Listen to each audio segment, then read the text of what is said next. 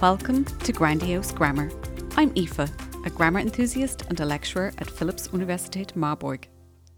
This week we're going to take a look at modals. I'm mainly going to focus on verb phrase patterns with modals rather than meaning a modality, but I promise to return to this topic in the near future. I'm sure you're aware that the construction of verb phrases that include a modal auxiliary follow the pattern modal auxiliary plus bare infinitive.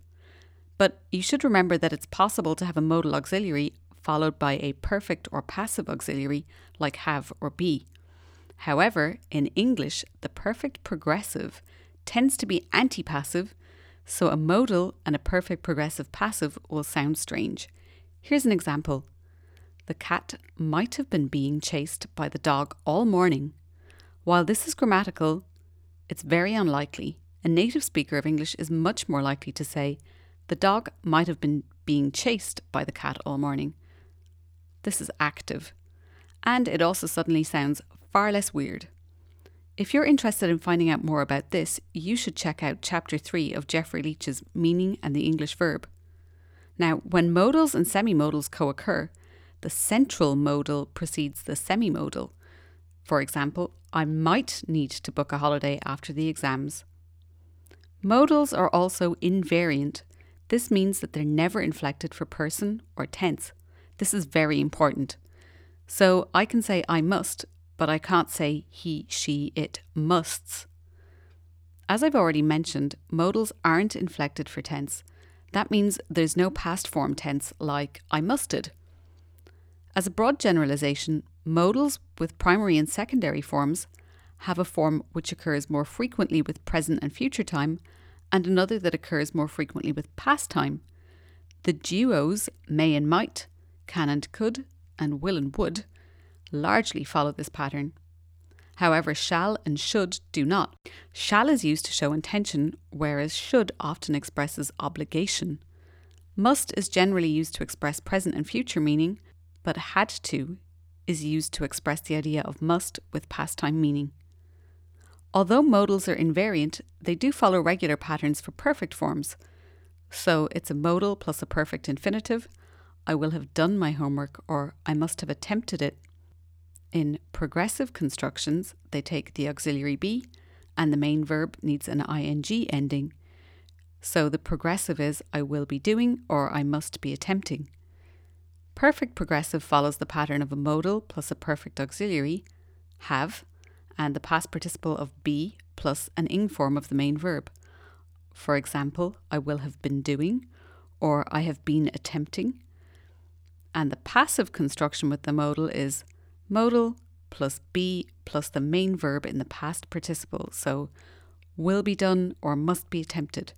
A problem that co occurs with modality is the erroneous use of the auxiliary do with negation. Here's an example so you know what I'm talking about. I don't can read Arabic. Essentially, what's happened here is that the user has applied the rules for regular negation to a modal and created an error. Normally, if I want to negate a clause, I need to precede the main verb with an auxiliary and add the negator not. However, this does not extend to modal verb phrases without some modification to the modal. Here's why. The erroneous construction I don't read Arabic conveys to the listener that I'm unable to read Arabic. Ability is tied up in the meaning of the verb can. If I remove the modal, I wind up with the construction I don't read Arabic. This no longer indicates whether I have the ability or not. It's simply a statement about something I do not do. To maintain the unit of meaning relating to ability, this statement requires the verb can. To create a proper negation of ability, we ignore all of the things that we previously learned about negation requiring a primary auxiliary because the auxiliary slot is filled by a modal. Thus, to negate the construction, I would say I cannot read Arabic, meaning I do not possess the ability, this problem with negation is common with modal verbs, so watch out for it. Negating a modal verb usually involves inserting the negator between the modal auxiliary and the main verb. For example, you may not bring glitter into my home, or I will never love sand. Primary auxiliaries do not ever precede modals in questions either. So, in regular question construction forms, I would begin my question with an auxiliary verb, then introduce the subject and then the main verb. For example, do you hate sand? Or are you Irish? However, if a modal verb is used in the formation of a question, the modal takes the initial position, which is usually filled with primary auxiliary. For example, Will you ever love sand? Another problem that can arise with modality is the accidental omission of a main verb. As you know, in English, modal constructions require the modal auxiliary plus a main verb. The main verb is always in the form of a bare infinitive, for example, may read or might do. Now remember never to insert a preposition between a modal auxiliary and its main verb. So I can say, I may read that book, but never I might to read. This occasionally trips up native speakers of German. And the other problem here is that it's perfectly possible in German modal constructions to leave out what we consider to be the main verb of the English construction. Let me give you an example. Ich kann Englisch. To anyone who speaks German, this conveys the notion that the speaker has the ability to speak English. A native G- German speaker might translate this as I can English, which is nonsense, because a modal verb is never a standalone verb option in English. Instead, this construction requires a main verb like speak. I can speak English, meaning I have the ability to do that. Another example is Ich muss aufs Klo. When translated directly into English, this produces a classic classroom clanger. I must to the toilet. First of all, this construction is ridiculously Germanic and it makes me grin. It's missing its main verb, go. I must go to the toilet would be more grammatical, but still quite Germanic. A native English speaker would tone this down a little and instead use a semi modal like I need to use the toilet or I need to go to the loo, and if it were very urgent, they'd use an adverbial to emphasise how badly they needed to use the facilities. For example, I really need to, or I desperately need to.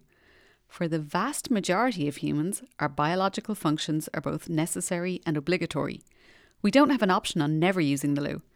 However, it might be interesting for you to note that native speakers would only reluctantly use a strong modal of obligation or necessity to indicate this need. We're far more likely than Germans to weaken must if we're trying to be polite or formal. Perhaps this is a linguistic reflection of the prudish nature of the Anglophone world. Go ahead and weigh in on this in the comments section of blog entry 18. I'd love to hear your thoughts. If you have a question you'd like me to answer, feel free to contact me via the contact form on grandiosegrammar.com or over on Twitter. Thanks for listening and stay tuned for the next episode.